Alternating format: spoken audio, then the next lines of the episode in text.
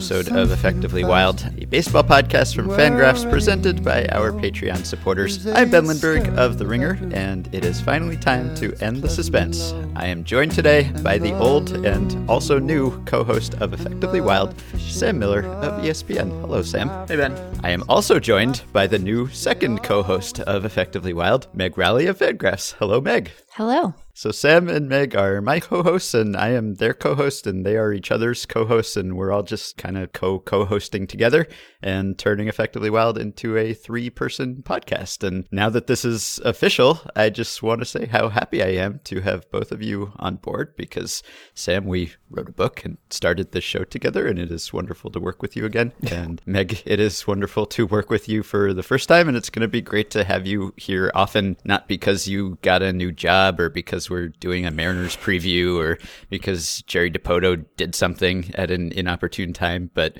just because I like talking to you and people like listening to you. So, uh, Sam, this is making me feel like old times, and Meg, this is making me feel like new and exciting times. And I could not be more pleased to be teaming up with both of you. Yeah, Jeff. Get out of here. Go. Good riddance. He couldn't be more happy, Jeff. you never made him as happy as he could have been, Jeff. Can we just clarify though, Ben? Because uh, you, I, I think probably everybody thinks, oh, it's a three-person podcast now, Yes. and it is, but the three people will be distributed Right. somewhat, you know, somewhat even, almost evenly. Well, not Yes, evenly, well- di- disproportionately actually throughout the week. yeah, well, I'll explain loosely how this is going to work as we are envisioning it right now. So we'll figure it out as we go. But basically, the show is staying at Fangraphs, and you'll get it the same way you've gotten it all this time. And Sam is going to be here typically twice a week, usually for the first two episodes, and Meg will be here once a week, typically for the third episode. And that may vary a bit from week to week, and at times we'll all be here together as we are now.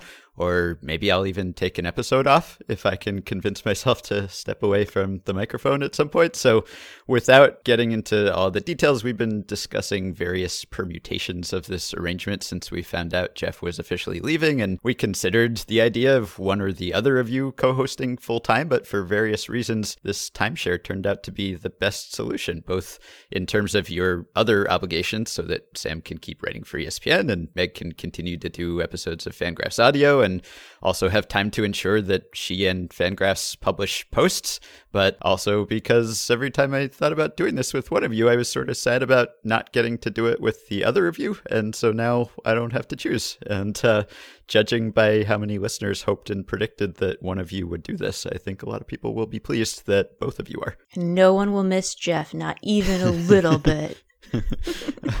I have also informed Jeff of what is happening here, and uh, he gives it his approval and blessing, and he is equally pleased.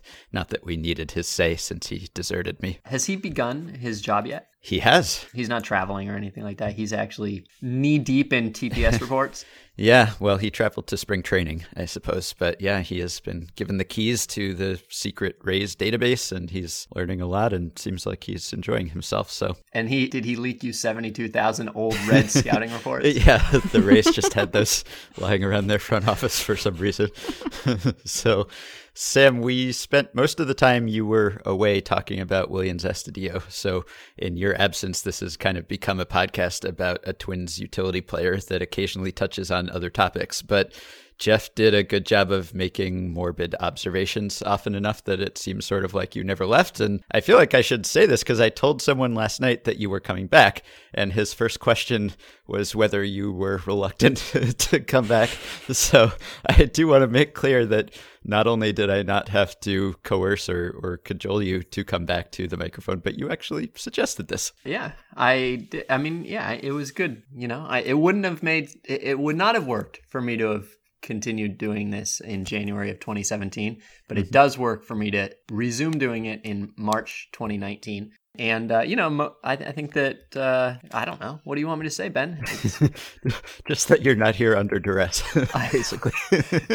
what kind of what kind of weird relationship would people be presuming that you have with me that I I could mean- be here under duress? Do people think you're like imbued with police powers that we're unaware of?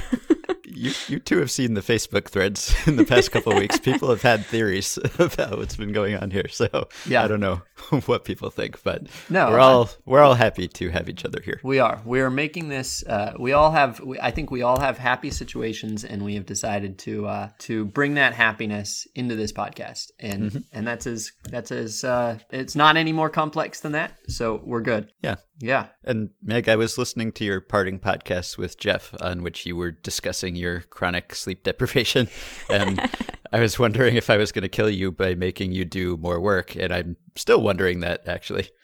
Uh, no, I think it'll be fine. Cause you know, what's one episode a week? Talking with friends about baseball. I do that, you know, several hours a week. Just no one records it, so this will just mm-hmm. be a re- redistribution of my baseball chatting. So no, I think it'll Yeah. be fine. I think so. And I, I feel like this is now both a podcast and a, a support group for friends and former colleagues of Jeff Sullivan because, Meg, I think you and I, along with maybe David Appelman, were the people most directly professionally affected by Jeff's departure. And Sam, you were basically Jeff's biggest fan or tied with the two of us that's for sweet. that, Thank that you, status. So I, I know he's been on vacation for longer than he's been working for the Rays at times, but it still seems so strange not to read his writing and to have a Jeff Sullivan post or multiple Jeff Sullivan posts per day. It is uh, very odd not to have his voice commenting about baseball. Yeah, it was uh when when Harper finally signed, uh, and you know I should of course say that like I was very pleased with our coverage at Fangraphs of that uh, of that move, Yeah, and thought very went- rapid response. Yes, uh, that that Craig, he had it ready. Mm-hmm. It's almost as if we thought he might go to the Phillies and prepared some things in advance.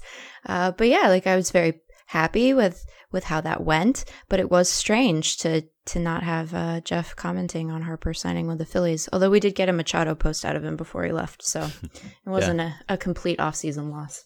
the the the real difference is going to be i think when when sort of uh, so there is a kind of article that not that many people or a kind of i should say a kind of news that not that many people will write about but that jeff will definitely write about and mm-hmm. that you know probably to some degree all three of us would like to write about. And it's in a way the last few years I, I would say especially since jeff went to fangraphs and his workload somehow went up and he got he wrote even more and he wrote even faster it's sort of like a thing would happen and you'd like you'd start to think like how would i write about this thing that just happened like Right. i don't know like a like the chris coghlan slide uh, at home or the four man outfield that Joey Votto faced from the Cubs, things like that, where they're just like sort of small little things that are going to be dated by tomorrow night, but that you kind of want to to e- examine, and and you just knew that Jeff was had already filed. Yeah. And that there was really no point in writing. And not only that he had thing. filed, but that like he had just posted because Jeff. I mean, I, I don't want to give away behind the scenes Fangraphs editorial process. Generally, you you have a lot of oversight over everything, but I think Jeff. My understanding is that he kind of had his own deal where because he was Jeff, he could just sort of post things and maybe someone would come along later and, and give it a read. But, you know, he was Jeff, so it probably was going to be pretty good. Where Sam and I might have to pitch something and then get it on the schedule, and then there's copy editing and fact checking, and it's like a, a day long process to get something on a site. Jeff would just write it and it would be there by the time I had even thought of how I would even want to write about it. Exactly. And so, um, and those are actually kind of obvious examples that generally I, I think I didn't, I couldn't think of any examples off the top of my head, but generally even less kind of, uh, obvious article ideas that you just already knew that Jeff had done. And so now with that, with him being gone, it in one sense is freeing because you know that he's not going to already have written it. Uh, and in another, it feels like there's a little bit of pressure because now you've Yeah. got to you've got to write it, or that thing will not be memorialized for the world. Yeah. Although Sam, you you performed the worst scoop on a thing I was going to write this past year when you found literally the same beer guy I did in Brandon Belt's very long Oh, right. at bat Yeah. against the Angels. So That's why you know what's. I, sorry. Yes, uh, I feel I feel bad uh, about that. No, you because don't. uh, the the beer guy was actually the reason that I wrote that entire article. like I was watching the Brandon Belt at bat, and it just uh, occurred to me that the beer guy was the clock in that Yeah. at bat, and the whole idea came out of the beer guy, Yeah. and I yeah I lucked out. I lucked out. I can't imagine how mad I would be I was pre- I was pretty turned upset. on my internet and you had written the beer guy article a few seconds before I had. Yeah, I was I was pretty upset that I had gone to sleep. So really, Ben, you don't have to worry about me being sleep deprived because Sam did that and then I never wanted to sleep ever again, lest I be scooped on another beer guy. It would make a certain amount of sense if we all did try to communicate with each other about this, but there are a couple of problems with that. One is that I don't ever believe that any article I'm writing is going to come together until it's already done. Like I'm convinced that there's no way this is going to land. It's going to be terrible. And so I don't ever want anybody to know that I'm working on something because then it sets in motion the it, it sort of confirms the failure if a thing doesn't develop. Like if nobody knows I'm working on it and it doesn't come together, it's like, oh well, I I was working on a thing and it didn't come together. But if I've said, hey, I'm writing about the beer guy, everybody back off, and then there's no beer guy, then everybody knows the process that I went through in the last few, you know, in in those hours. And so so that's one big problem. The other is that I don't trust any of you. And uh, if I tell you I'm working on the beer guy, you might press publish a little faster. Yeah. There were a couple times during the period when we were podcasting together that Jeff and I did collude because it would just become so obvious. Like we would stumble across something while doing the podcast and it was like, You writing about that? Yeah, I'm writing about that. And then we would sometimes try to time it to minimize the unpleasantness for both of us. I think there was at least one time when we kind of just made a pact to post like at the same time or something, or or we would try to come up with different ways to write about the same thing so that maybe he would do one approach and I would do something longer or try to talk to someone or come along later with like a, a different look at, at the same sort of subject. So that was nice. And it is kind of liberating to know that he is not there taking all the post ideas, but also there are a lot of post ideas he had that I will not have and that you will not have and that no one will have and that will never be written. So all the posts that he would make about some reliever I never heard of who just struck out like 30 guys in 10 innings or something and is the new miraculous reliever. You do that sort of post sometimes, Sam, but Jeff would come across those guys before I ever did or various mid-season adjustments. He was extremely perceptive about writing about players who were doing something differently and how they were doing it differently and whether it was going to last, which is unfortunately probably a big part of why the Rays wanted to hire him. But it was handy to always have a Jeff Sullivan post on that subject so that when I wrote about it two months later, I could just drop in a link to his post rather than have to summarize it myself. Maybe he just wanted us all to enjoy a greater sense of surprise in our professional lives. Thought he'd go to the Rays so that we could delight in finding some new reliever after the trade deadline who was incredible. Could be. All right. So we didn't have a, a very set plan for today. I, I think we're just going to chat about a few emails, perhaps, and then we'll get back to team preview podcasts and actual topics in future episodes. But we wanted to start with an email that I was sent after Sam and I discussed the inevitability of being sent this email. So this comes from something I wrote this week. I've been working on this series of articles about scouting and about these old Cincinnati Reds scouting reports that I talked to Steve on yesterday's episode about. And one of the reports that I quoted in my first article on this topic was a Reds report from 1999 written about Ken Griffey Jr. just before the Reds traded for Ken Griffey Jr. And here is the report from the scout. Best all around player in baseball. Can do it all. Is the Michael Jordan of baseball. That sentence is in all Oh. caps. Michael Jordan was of the Michael Jordan of He was. baseball, though. He Yeah. is he is the baseball Michael Jordan. That's interesting. I, I the just change the order of those words around slightly, and you have got a do not acquire. Yeah, It'd be a real burn. Scouts love all caps, by the way. I have discovered that while while reading these. They just love to put everything in caps. Continuing, will personally sell more tickets than McGwire or Sosa, which uh, I guess it's not what you typically expect a, a scout to weigh in on, but I, I, guess that makes sense in Cincinnati since Griffey was from there. So can hit, hit with power, run, field, and throw. Now here is the relevant line: Get 25 of this guy and you will have the best team in the history of baseball. And Sam, you singled out this line to me when you read I the was, article. I was very angry at an old scout yesterday or yeah. two days ago. I mean, I got. I don't know. Do you? Do you? I'm not, well, obviously you're not going to uh, share this information, but do you know the scout? Like uh, the scout? Were was anything redacted here? Do you know the scout's no, name? Yes, I have. I have that all. I have redacted that but but you I, have I redacted could... it, but you the, it has not been redacted for right. you though. And so, right. do you happen to know if this scout is still like living and active? I don't, but maybe I can I can look while we're speaking. I and can we call him? I got very mad at this scout, and we'll talk about the second reason that I got mad about, about this scout. But uh, can I just divert the conversation to the first reason I got mad about this scout? sure. Which is, let's say, everybody knows it's effectively wild. Everybody knows we're going to now imagine a team of 25 Ken Griffey Juniors. Fine, got it. Yep. But I'm giving the scout the benefit of the doubt and assuming that what he means is if you have a team of 25 Ken Griffey Jr.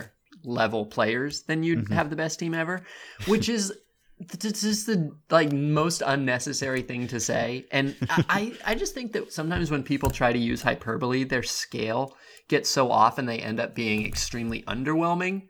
That a team of 25 ken griffey juniors where the entire bench is filled with Ken Griffey Jr. quality players, and the bullpen, every member of the bullpen is a Ken Griffey Jr. quality player, and literally you have 25 nine war players. Yeah, that would be the best. But now that you mention it, Scout, we should acquire him. That would be a pretty good team. I mean, if your goal is to convince somebody to acquire Ken Griffey Jr., you would not say a team of 25 players like this would make That's you the true. best team ever. You would say a player this good can make an average team a great team. You'd try to convey that, right? Or Yeah. you'd say that it's Or say like a team of put you over the 25 top or something. DJ LeMahieu's would make you the best team ever or Right, because Like- well, that is the thing. Like, uh, there Right. are twenty. So you figure you basically fifty WAR gets you into the playoffs, and you have twenty five players. And so if you manage to be so deep that you did have, I mean, who is in who? wh- How many players in the majors could you say that a team of twenty five of them, twenty five of them, mind you, I'm not saying starters and rotation. I'm not saying 14 of these guys, but you have all 25 every the down to the last guy, you've got an average player. How many players do you think in the majors you could say that about? Probably well, if you're okay, this scout said the best team of all time. He didn't say make the playoffs, but you figure there's probably 60 players, 40 players who 25 players of that quality would make you the best player of all time. So what is this guy saying? Really is the first question. And I have uh, this he uh, he inspired me to uh, add an article to my tickler file, which maybe I'll get to, maybe I won't. I've got dibs though. Haha. uh, unless we talk about it right now, which we might talk about it right now, is what would you put in a scouting report about peak Ken Griffey Jr. to try to convey to your GM something that he doesn't already know and to somehow try to move him toward your desired result, which is acquiring Ken Griffey Jr. And before you answer that, or if you don't, may, I don't know if we're going to answer that, but I would just very quickly like to note that not only do scouts use all caps, but I uh, helped a friend who was putting together a grant for like a neuroscience project or something like that. I, I don't really know. I didn't know any of the words in the grant, but I was sort of like helping him with the writing of the grant. And he uh, prepared me for what was, uh, in fact, quite a shock, which is that in his grant, as in apparently a lot of science grants, there's a lot of all caps, underlining, italics, bold, and permutations of those four things in different combinations. I think they may he may have even had like Comic Sans in parts of it. and the idea was just it's like blunt force. Like we're gonna try to get like these guys are gonna be reading 500 grant proposals. They're only gonna skim for the keywords, and we have to do all sorts of bells and whistles to get you to notice the words we want you to use so that we could get our desired results.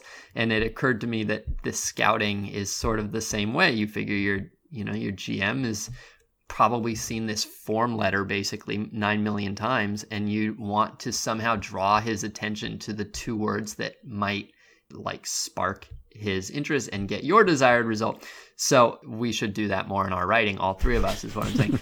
but uh, do, do we care to answer the question of what you would actually, how you would approach a scouting report for peak Ken Griffey Jr.? Did your friend also prepare you for how many scientific writers two space after periods? Uh, I'm buying time now he- to think about your question. I don't think he did in his, which was pretty impressive because you're right. They all do. What an angel. yeah. Yeah. I think I'd probably only file the report if I had something negative to say. I don't know. Otherwise, I- I'd feel almost embarrassed because I, I would feel like I was insulting my GM's intelligence if I were trying to sell him on peak Ken Griffey Jr., as opposed to just saying, we all know how good Ken Griffey Jr. is. You, you don't need me to tell you this, right? Ken Griffey Jr., unchanged. Yeah. you could sort of say the same thing about like peak Prince, and yet if you're a great writer, music writer, and you understand music, it's great to read that person write about what made peak Prince great. And if we, I mean, a scout really does understand baseball in a way that you know it gives them some insight into the into how this seemingly impossible thing is possible. So there's a, I would think that there's probably a, a lot that you could say, but of course we can't answer the question. We can't say, oh, well, just make the sca- make the scouting report really good. Like that's not an answer. Yeah. Uh, You could say a lot. We could write an article about it, but I don't know if a scouting report is the place to, explain. That's true. But but you're not trying to you're not trying to sell a music audience on the idea that Prince is good. You're trying to describe how, as opposed to filing a scouting report with the idea of a trade in mind, where you're like, "Hey, go get this guy," and then it's like, "Well, yeah, Uh, He- yeah, he's pretty good. point. Yeah, Yeah. it's not like, do you want to eh, listen to Prince one time? Is Prince worth buying an album of? that would be a, the equivalent of a scouting report, I guess. If you were a great scout in that situation, of course, you would have somehow perceived that Griffey had like one good year left. Yeah. and that would have been the real value if you could have somehow known that he had one year as a star left and then he was just going to be injury plagued and less effective. And, and he actually was worse that, that last year with the Mariners. And I, I guess you were watching him at that point, Meg, probably. Yeah. And I don't know if there was any sense at all that he was like slipping at all. In retrospect, you could look and see that he was not quite at his ultimate peak level. And given what came after, we could say that maybe his decline had begun a little bit, but like no one was thinking of him that way. So I think I- I would give all the scouts a, a pass for basically just saying, yeah, he's Ken Griffey Jr., he's the best. But it would be immensely valuable if you did have a scout who could tell that a superstar was about to not be a superstar anymore. I guess the thing that would have been the the really useful scouting report in this situation would have been on how the Kingdome's outfield was essentially concrete painted green. That Yeah. was the that was the report they really needed. It's like hmm, I don't know about how this guy's legs are gonna do. He's been Right. running on asphalt for Yeah. ten years. well, that is. I mean, that I think you guys are both. By the way, I checked it. Two space. You're right. He he did do two spaces. Yeah. Uh, and certainly, I haven't not spotted it, but certainly with with 100 percent certainty, I can say at least one three space. Mhm. The basic knowledge, like the world as we. The point of a scout is to give you some insight into the world that is not readily apparent. Right. In, in most cases, a scout is either looking at a player who is not fully developed and saying what he will become as the physics of the world change, right? As the physics of the player change. It is anticipating the thing that you can't see yet. Or if it's an advanced scout, then maybe it's like looking at the player and imagining his performance under how he will respond to certain stimuli or how he will respond to, to certain pitches or certain styles of pitching. And with a player like Griffey, the world as you see it is he's great. Everybody knows he's great. That's why we're talking about him.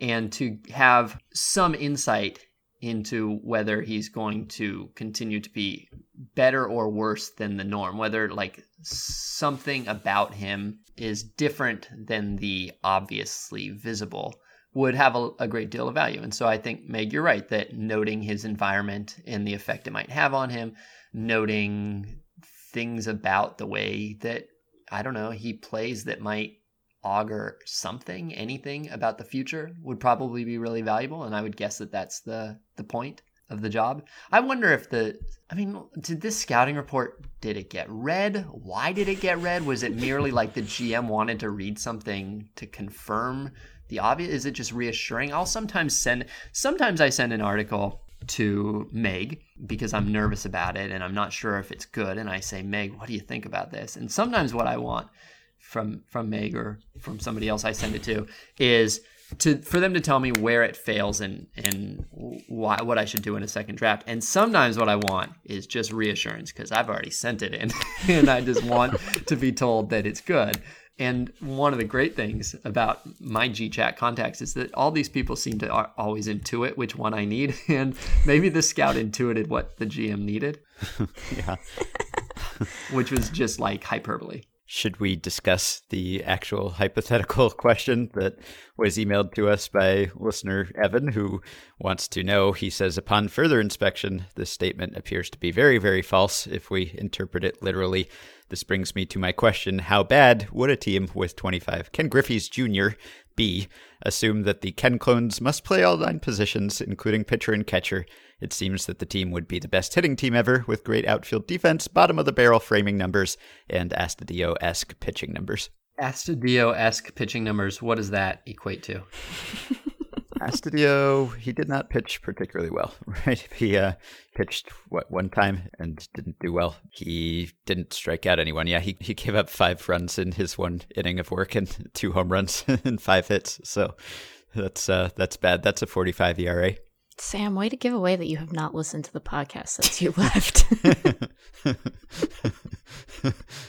He's not going to say anything about that. Nope.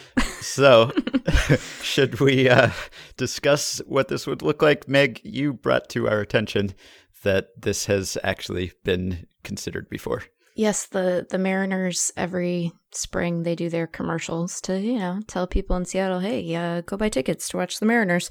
And uh, in 1998, when presumably that was just a really easy sell as opposed to you know what it might be now, they decided to take uh, advantage of the cloning controversy in American culture. You remember when American culture was like really worried about cloning? We were I'm very still, concerned. Wait, they are. yeah, this yeah, is a big like, thing lately. It's a real thing now, kind we, of. We were we were particularly concerned. There was a frenzy. We were worried about sheep and stuff. Uh, the, the thing is that at this point, now clones clones are our, our only possible defense against the singularity, though. So now it's taken on a different. the only ones that can take on Alexa in all her various forms. But so they they did a commercial about cloning Junior, where uh, he is playing a, a, hypothetical twins roster and he is occupying all of the positions. And we actually don't get to see him even in commercial form try to frame a pitch because pitcher Griffey uh, pitches to contact, puts the well, ball in play. Yeah, realistic. That was the most realistic part of this is that the pitcher threw one pitch and it got smoked. Yeah. luckily, thir- third baseman Griffey uh, performed admirably. Was able to mm-hmm. snag it. Griffey makes a leaping catch. Throw to Griffey at second. Gotcha. Stop or play. Another victim. Griffey working on a shutout. Gets the sign from Griffey. Don't shake me off. Here's the wind in the bitch. I smashed to third. Diving stopped by Griffey. The throw to Griffey at first. Hit I'm dead set against this human cloning thing. Yeah, I mean, if you have peak Griffey, you can put him at any position and he's going to give you above average value, right? Any position other than pitcher. I mean, yeah. maybe not catcher, but maybe catcher. I don't know if he's hitting like peak Griffey because he was what a nine win player or something. So even if you take a defensive hit and he's not the asset he was in center field, he's still going to be perfectly fine everywhere except possibly catcher. That is going to help you a lot, but you're you're really going to be hemorrhaging runs everywhere else. So uh, this is going to be a liability.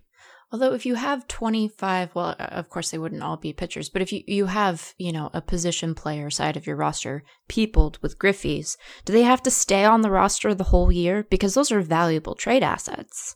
So then you mm. could go get some pitchers. You oh, still yeah. don't, you won't have 25 Griffeys after that. But, uh, you know, the question doesn't specify. So I'm taking a liberty. Yeah. It's against the spirit of the question, I think, to move away from the 25 Griffey construction. I think you're bound by that regardless. I have uh, two questions for you guys that are both, I don't know, useful to answering this useless question. One is, um, what do you think? Uh, well, I guess maybe I, I, might have three. I'm not sure. But what, uh, realistically, let's say that all the all the pitchers were replaced with position players. What do you think the league's ERA would be? And we've all uh, either written or, or read articles that have looked at how position players do when they're pitching and so we, we sort of have a sense but if if it were not all mop up innings but actual position players trying to pitch what do you think their ERA would be like in the first week what would the league's ERA be in a week of that yeah. What are the the, the self selected, the selectively sampled? It's like seven ish. Well, it it had been seven ish. It's gone up slightly, but yeah, I wrote a piece uh, uh, earlier this year about how there's a real in small samples hard to say conclusively but there's a huge difference between their numbers in blowouts and their numbers in those extra extra right. extra inning games where it matters and the ERA basically goes from like like uh, yeah high sevens over the last 15 or 20 years, high sevens. I, yeah, it was like 7 7 4 or something like that in all games. I think low sevens in blowouts and then like 11 in extra innings, but the the extra innings is like 15 innings or something, and everything goes crazy. Like all the all the slash stats go go bonkers when it matters. If it helps, I'm, I'm uh, I can give you Ken Griffey Jr.'s arms grade. This is not what you're asking, but uh... well, he had a he had the problem with Griffey. I believe that this scout, if this scout were asked to scout Griffey, knowing what uh, scouts say about uh, position players and pitchers' arms, I think he would note that uh, he would, as an outfielder, his uh, his arm action is not conducive to pitching. You want to have a, mm. an infielder or a catcher's arm, generally speaking, because you've got a little a shorter arm stroke or something like that, as uh-huh. I recall, as, as I've been told. Well, the 25 Griffey's reports writer only gave Griffey 65s for arm velocity and arm accuracy on the 20 to 80 scale. He did get a few 70s and 75s from other guys. So good arm, but not the best arm anyway. Mm-hmm. Like 12? 12. 12 right. ERA? Okay, 12. Perfect. Now, Ben, do you agree with 12? Can we move on from that first question? Sure. All right. Second question. Let's say that these pitchers had to keep doing it and that we were all they all position players pitching all the time. But they have pitching coaches and they get to practice on the side and they do bullpens and they have armbands and so on. Three years from now and again somehow we're we're going to keep the the pitchers from seeping back into the the groundwater. So it's all position players all position players but they're pitchers now for three years. By year three what's their ERA 11 yeah I, I think, think I think like eight and a quarter. Like I think that there's mm. not that much difference, not that much difference between hitters and pitchers. I mean, it there is, but but that it's like that it's like seventy percent what they what they work on and what they've always chosen to do and where they've been funneled and like 30% physical differences, which 30% is a big difference. Like, obviously, the difference between the best Major League Baseball player, well, I guess the difference between the 10th best Major Leaguer and like the like the 100th best is almost imperceptible to the to the human eye in the grand scheme of things. And so 30% difference between pitchers and hitters is big, but like I kind of think that with experience and coaching and the right kind of training, that within three years, I'm thinking like like down to eight Maybe maybe maybe in the maybe as low as like the high sixes. I don't know that I will grant that dramatic of a, an improvement, but I will say I think you would have like a historic washout rate. I think that there would be some percentage of players encountering that set of circumstances who would feel so bad at work so consistently that they would just stop playing baseball altogether. yeah. Well, you well, definitely yeah. have right. You'd have the the worst guys cuz you'd be able to build pitching staffs out of. I mean, you'd have more potential pitchers than you needed, even so, right? So you'd sure you'd you'd have to use a lot more position players to pitch than you do currently, but you could also not use the very worst of them. You would probably not have to throw like the I don't know who's someone with a you, you wouldn't have to have like your terrible weak armed outfielder who can't even make the throw from left field, you wouldn't probably have to use him. So that would help a little bit. But I just don't know. I mean, there are velocity building programs that are pretty effective even with career long pitchers. And these guys would presumably have bigger gains to make because they just wouldn't have been doing it. So I could see an improvement, but I just don't know. Like velocity is is one area where you can only improve so much, and so some of these guys are are just going to have pretty low ceilings when Well, it comes to. Yeah, they're not going to throw 99, most of them, but as it is, most of them are in the mid mid 80s when they come in there. As it is, mid 80s, like that's a that's you're pitching in the World Series in 1981 with that kind of velocity. And uh, so you you know, you add a few ticks and the I mean the big thing is just like they go out there and they haven't stood on a mound, they haven't pitched from a mound, they haven't tried to repeat a delivery, they haven't been coached in any way at this skill by any uh, for for you know decades for for a long long time and and certainly not at that high level. I think that to me the only way I think that the amount of the the room for growth is definitely from 12 to 8. The only question is whether 12 is the right number because like I could I feel like the room for growth is massive. Massive. I mean these are like that they're really good at baseball and the skill of pitching is very, you know, very similar to the skill of of baseball and the refinement is all that's needed, I would think. Think about how long games would get though. I mean, you Yeah. would have a you would have a limit clearly to how many pitching changes you could reasonably affect because these, you know, guys theoretically still have to hit some of the time. But think about how long games would get.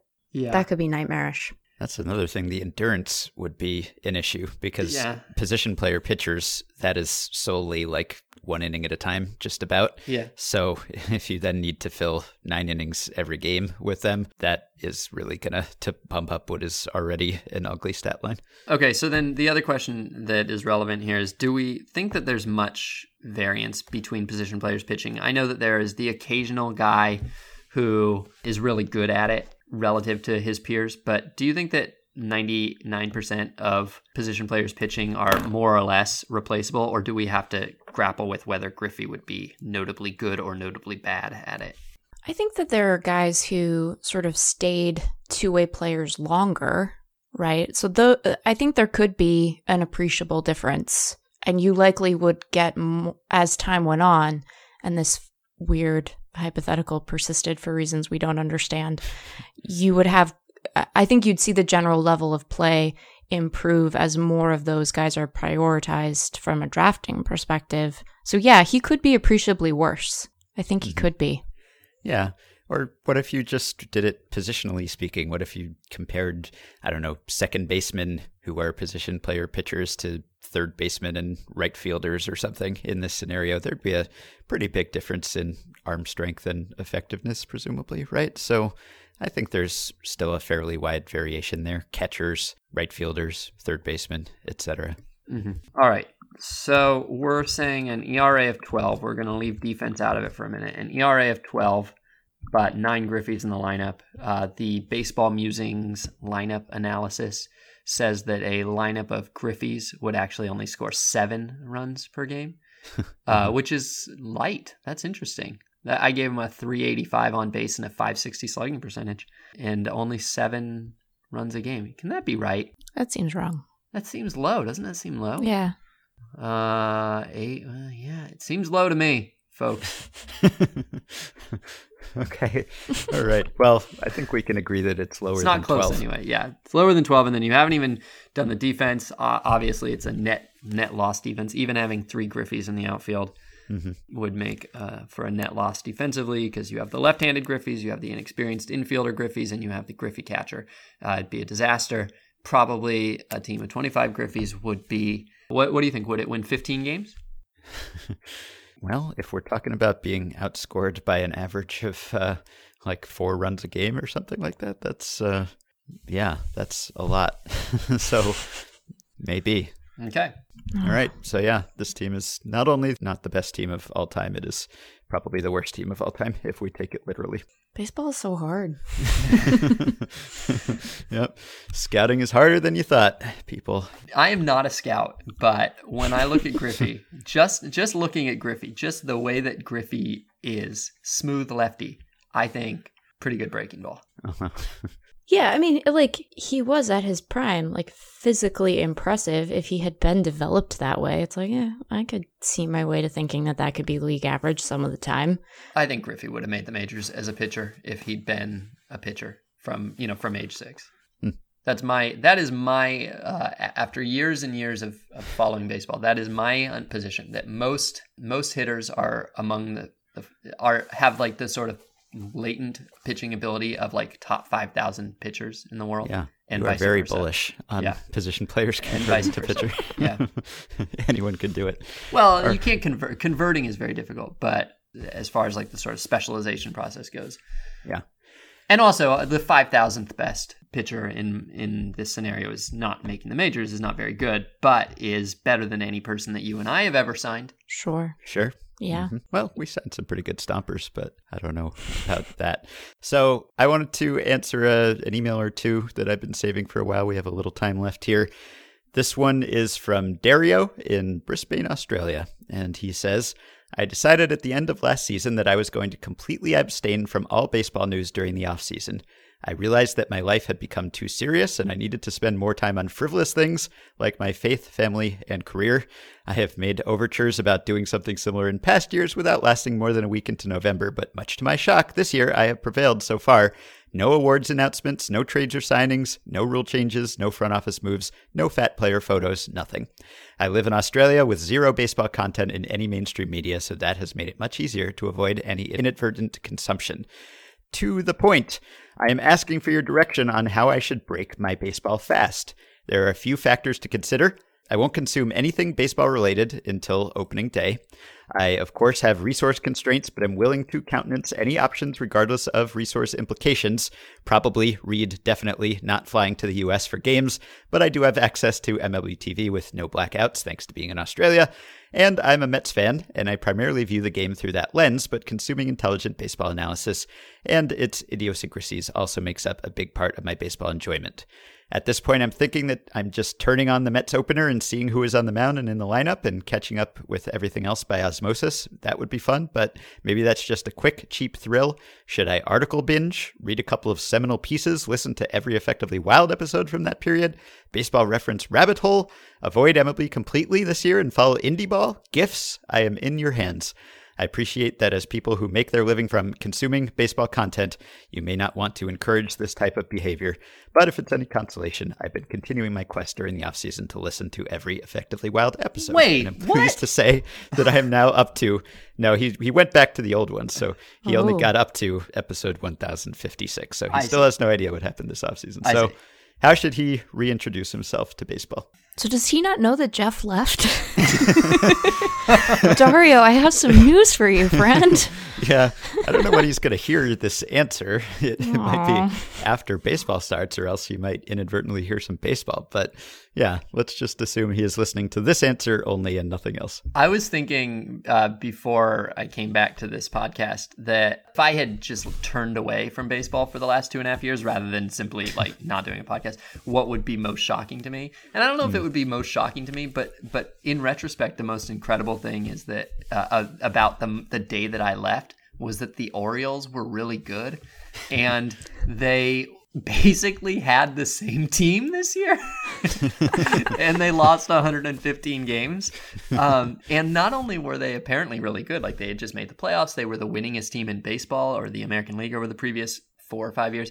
But like the the projections all said they were going to be terrible but we had been we had been conditioned that we were not allowed to trust them anymore. And so they were at the time projected to be the third worst team in baseball. But if you'd asked me on like january 1st of 2017 which was i think the first day that i didn't do a podcast i would have been i would have been very very bullish on the orioles out of instinct Yeah. all right. So back to the question. Back to dario. Hmm I think watching the Mets' first regular season game would actually be pretty wild for him because he doesn't know, for instance, that Robinson Cano is now a Met. Uh, or Edwin Diaz either. He does not know that the Mets open in DC. He does not know uh, what happened with Bryce Harper. Mhm. That's going to be surprising. I assume, you know, Patrick Corbin won't take that first start, but he's going to look at the, the dugout and be like, hey, this Patrick Corbin's in there. What's going on with that? I'm sure that they will say a bunch of things on the Mets broadcast about the new GM that he will be very confused by. Mhm. That could be quite the. I don't know if this is a very kind answer on my part because I might be anticipating and then enjoying the disorientation of a stranger a little too much. But I would enjoy watching him watch that game Yeah. uh, just to see all of the revelations sort of take place and, and change his face a little bit. I totally agree. You know, he has a line, a phrase in this email where he ponders just that scenario that Meg lays out, and he says, "But maybe that's just a quick, cheap thrill."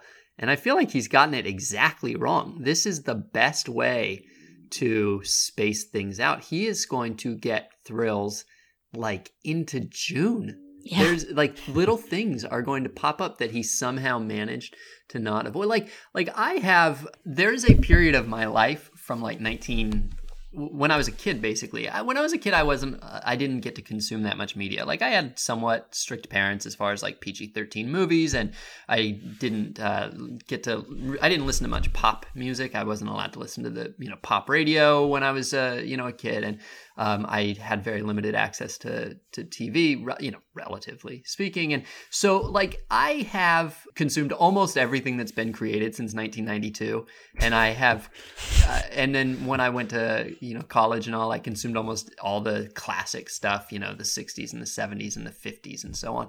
But I somehow man, but by the time I went to college, the 80s were kind of tacky and you didn't really like you don't you didn't watch 80s movies to like learn film when you're you know in 1999 and so i have this huge gap of the 80s where now it is like this never ending series of surprises where i get to discover that a, a great thing happened. And there are still things even now even 20 years after like i was kind of thrown out into the open world where like i've never seen top gun and i'm gonna get to and I feel like the um, the the way to to break a fast like he has is to just let it let it happen over the course of a long period of time. And Yeah. like there will be something like he probably won't watch a lot of Orioles games this year. And something about the Orioles will surprise him in late June. And I think that's great. I would encourage that Yeah, because clearly he just took the whole offseason off, so he has no pressing need to be up to speed about baseball. So uh, if you wanted to get up to speed as quickly as you possibly could, there are ways that you could do that that would not be very fun, but would be efficient. You could just pull up the roster resource page for every team and skim it or something and spoil all the surprises for yourself. But because he has no urgent appointment with baseball, he can just kind of take his time and just uh, follow wherever it leads, I suppose. So I don't know, listen to this podcast and you'll hear some things that you don't understand and you can look up and that will prompt something or just watch a game and you'll get to see who comes in and out of the frame and that will be fun. But that does sound like kind of the best way to do it. I mean, I guess I might want to know like, did I miss any really good writing over the winter? Because you might not encounter that. So there are probably certain things that I might make a concerted effort to see, but otherwise, I'm fine with the wash over me kind of approach. I was just gonna say, you know, some of the uh, the discourse this off season has been uh, a bummer. Yeah, this What- is not a bad winter to miss. Yeah, if you it's miss been yeah an, a bummer, uh, like a necessary bummer, right? Like, you know, I'm not here to say we should not engage the bummer, but uh, what a weird little gift to get to just like Oh, tune in on opening day and hear the sounds, you know, get that like wooden bat Yeah. sound back in your of life. the bat, the green Yeah. of the grass, and, etc. and then you're like, I don't know, why is everyone still vaguely grumpy? This is very confusing to me. Seems like all the free agents signed. So Yeah. Oh man, I'm kind of envious of Dario in some ways.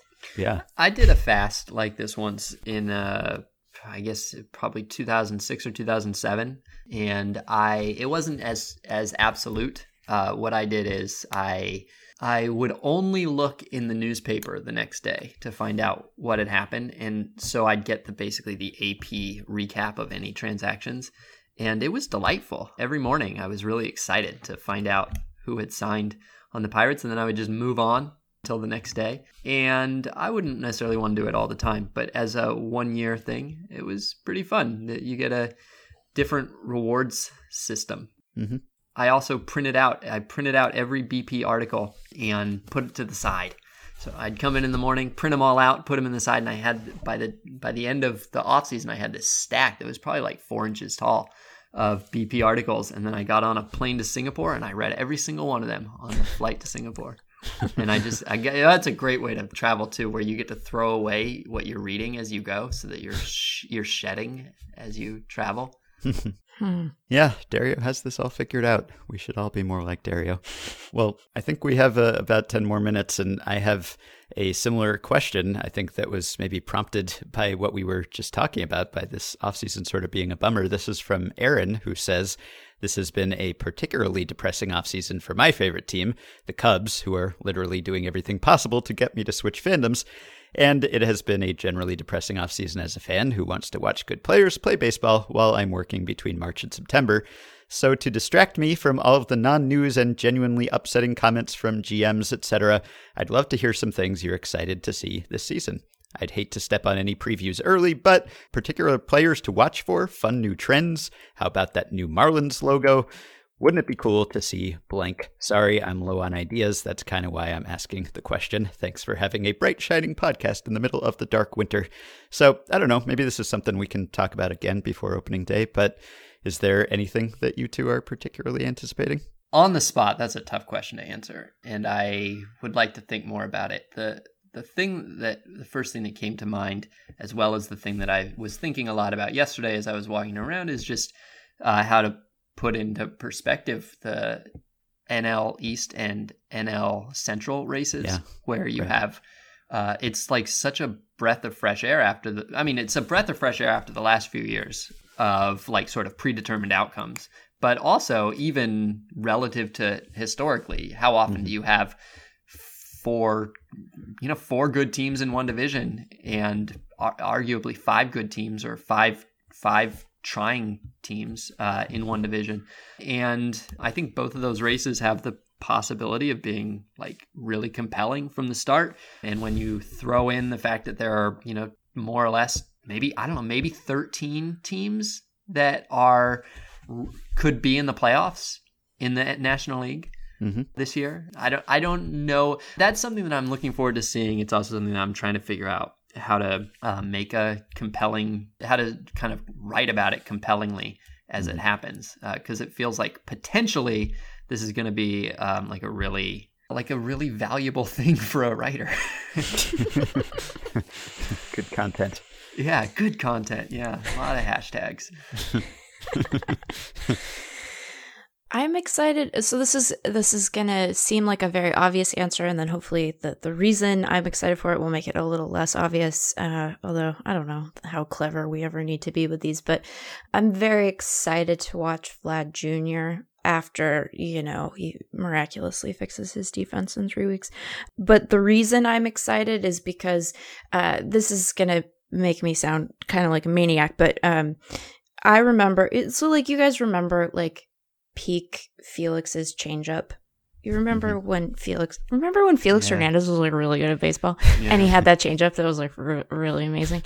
so watching him throw that pitch was like a a physical sensation. Like I I felt that pitch in my fingertips and like behind my eyeballs in a way that made me like really worried about the relationship I have with this sport, but then it ended up being fine because then it was my job. But that doesn't happen f- for me watching a lot of players. It has happened other times. Like the first time uh, we all watched Aroldis Chapman throw that really crazy fastball, you're like, oh wow, this is like a different thing, and I'm I'm engaged with this on a very visceral level, and I suspect that um, watching Vlad Jr. hit is going to lend itself to that kind of uh, experience of baseball.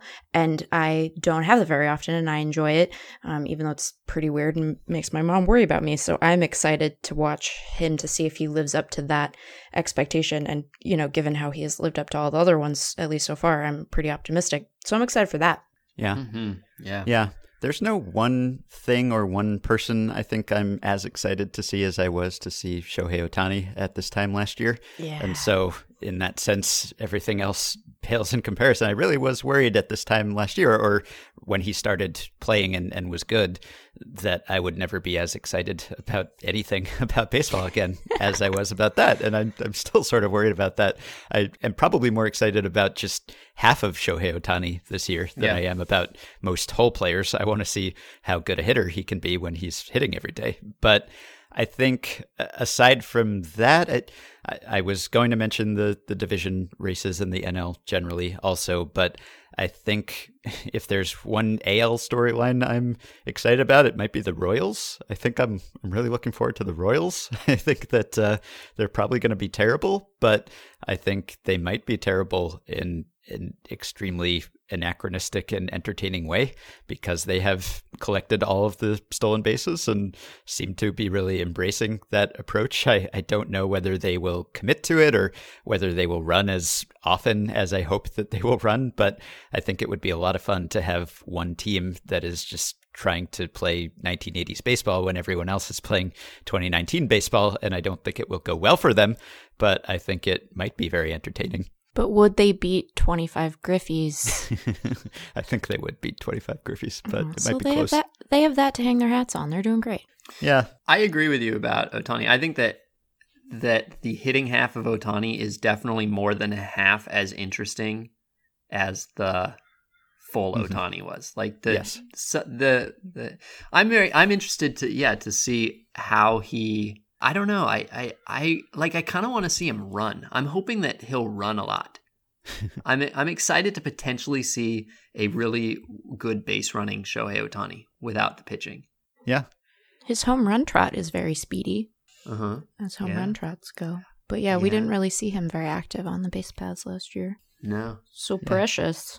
yeah. fun, uh, yeah. He's a fun first to third type runner. He really gets going. He's got the long loping stride and, and all of it. So he's very graceful and also fast. So yeah, I think uh, that is pretty high on my list. And I don't know. As for like individual other players, I I don't know that there's anyone who stands out in my mind other than maybe Vlad and, and Ohtani. I I'm interested in seeing like a full season of Soto and a full season of Mhm. Acuna, of course, but I don't know. Players come and go.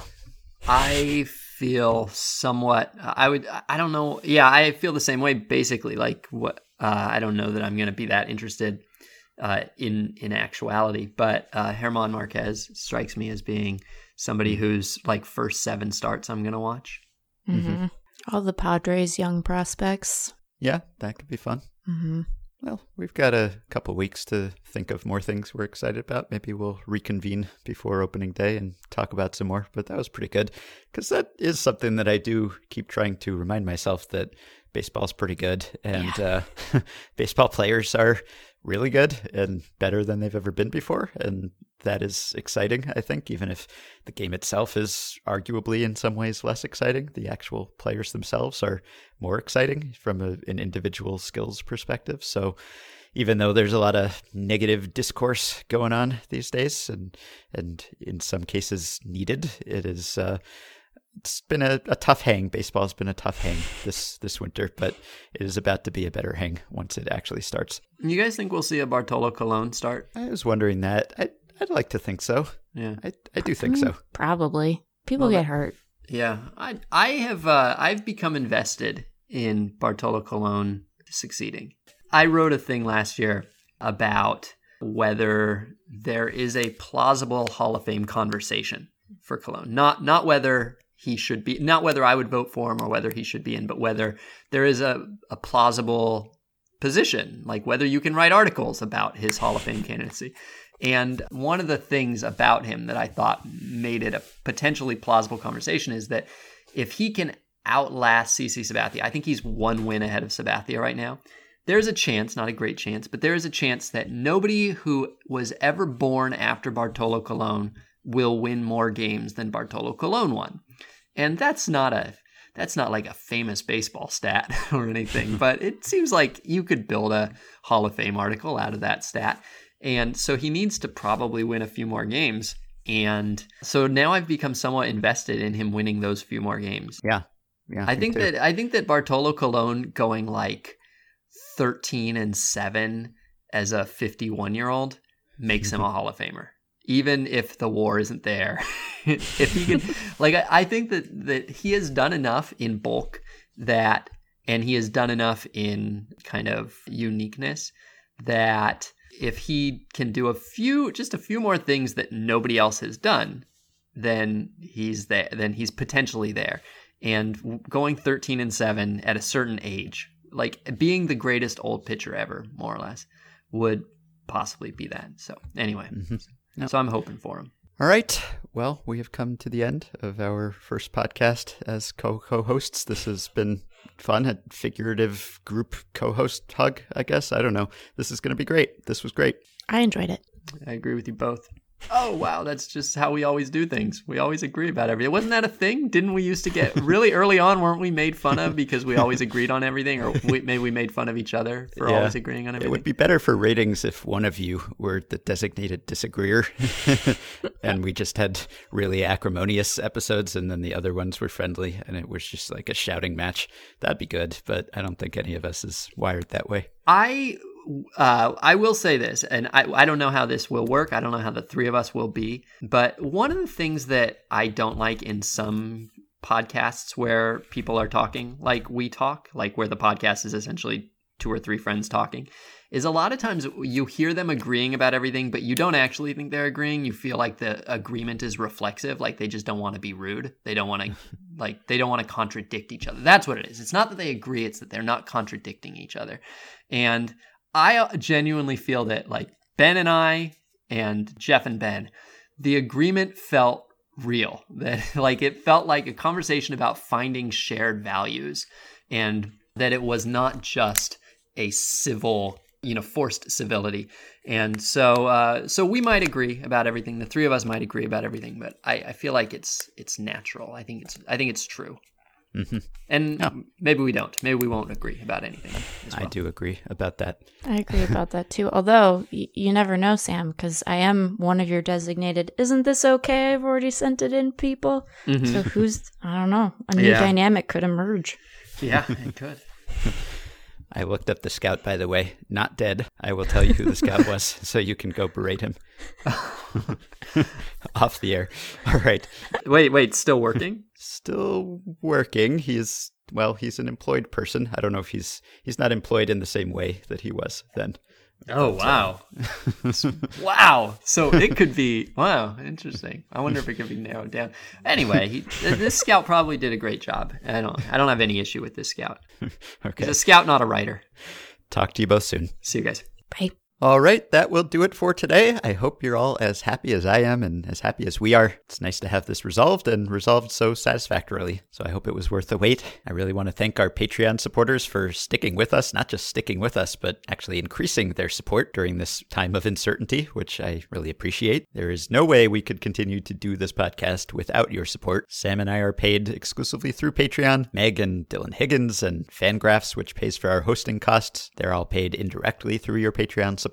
And I thank all of you for being so vocal about who you wanted as co host, especially because who you wanted was basically who I wanted. So that worked out well. I think we're all on the same page here, and I'm really looking forward to this era of Effectively Wild. So you can support the podcast on Patreon by going to patreon.com slash effectivelywild. The following five listeners have already pledged their support. Chad Post, Dustin McDonald, Sean, Scott Kramer, and Colleen Barr. Thanks to all of you. You can also join our Facebook group, which I'm sure will be buzzing today at facebook.com slash group slash effectively wild. You can also rate and review and subscribe to Effectively Wild on iTunes and other podcast platforms. If you're pleased about this change, please go leave a rating and review and tell us about it. You can keep your questions and comments coming, and now you know who they'll be coming to at podcast at fangraphs.com or via the Patreon messaging system if you're a supporter. Megan, Sam, and I will see all of your messages. Thanks to Dylan Higgins for his editing assistance. You can pre order my book, The MVP Machine, which comes out in less than three months now. And we'll be back with another Team Preview podcast very soon. Talk to you then.